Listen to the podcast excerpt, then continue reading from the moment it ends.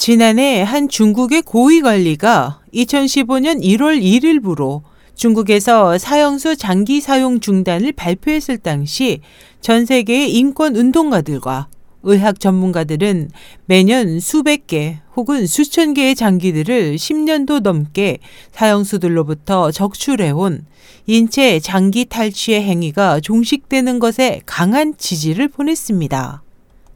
하지만 세계의학협회 오트마 클로이버 사무총장은 세계의학협회는 사형을 선고받은 어느 나라 수감자의 장기든 그 사용에 반대한다면서 중국 위생부 전임 부부장이자 국가보건 및 가족계획위원회 소속인 인체장기와 의식위원회 위원장인 황제푸가 12월에 한 위의 발표는 행정적 속임수다.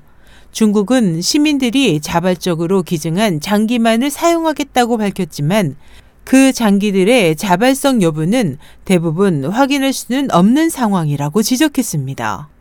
이에 대해 중국인인 헤이거 독일 메인츠 대학 의학 박사도 중국 언론의 보도, 중국과 해외의 의사들과 의료계 조사자들에 따르면 사형수들을 포함한 양심수로부터 나온 장기들은 중국의 정책 입법자들의 암묵적인 지지하에 여전히 중국에서 장기 이식에 사용될 소지가 높다며 수감자들은 단지 시민들로 제정이 될 뿐이라고 말했습니다.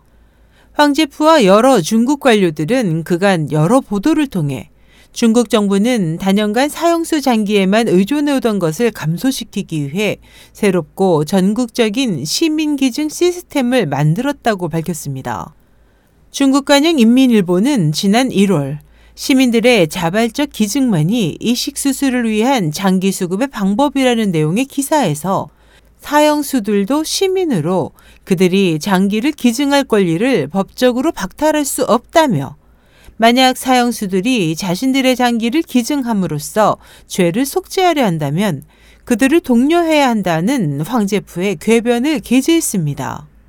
황제프는 또 지난 3월 베이징 타임스에 사형수가 자발적으로 장기를 기증한 하나의 건수는 우리의 국가 기증 시스템의 건수로 포함되고 그것은 자발적 시민 기증 건수로 기록된다고 밝혔습니다. 하지만 부모로부터 물려받은 신체를 온전히 간수해야 한다는 유교적 사상이 깊은 대부분의 중국인들은 장기 기증을 꺼리고 있으며 관리 시스템의 부패로 기증된 장기가 공정하게 사용될 것이라는 것도 믿지 않습니다. 세계의학협회의 오트마 클로이브 박사는 중국에서는 계속해서 사형수 장기를 사용하는 불법적 행위가 일어나고 있고 심지어 합법 행위로 위장되고 있다면서 이는 세계 사회의 윤리 기준을 위반하는 행위라고 비난했습니다.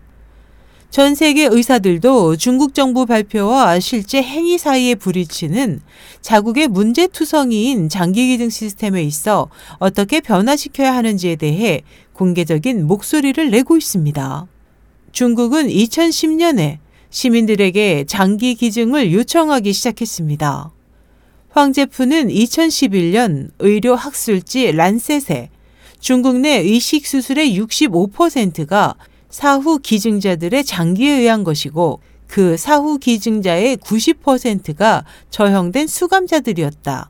나머지는 살아있는 기증자들로부터 제공받은 것이라고 밝혔습니다.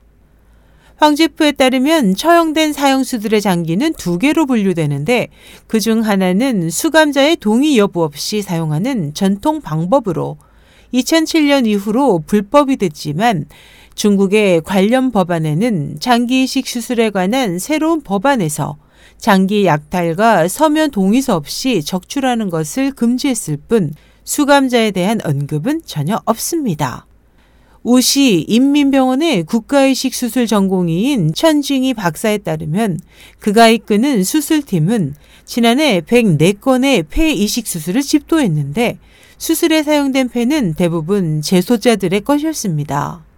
그는 당국에 올해부터 사형수 장기 사용을 중단하겠다는 발표에 대해 자신과 많은 외과 의사들은 장기 수급이 매우 부족할 것으로 예상했지만 현재까지 장기 수급이 전혀 감소세를 보이지 않았다며 올해에도 작년과 비슷하게 150건 정도의 폐 이식 수술이 진행될 것으로 예상했습니다.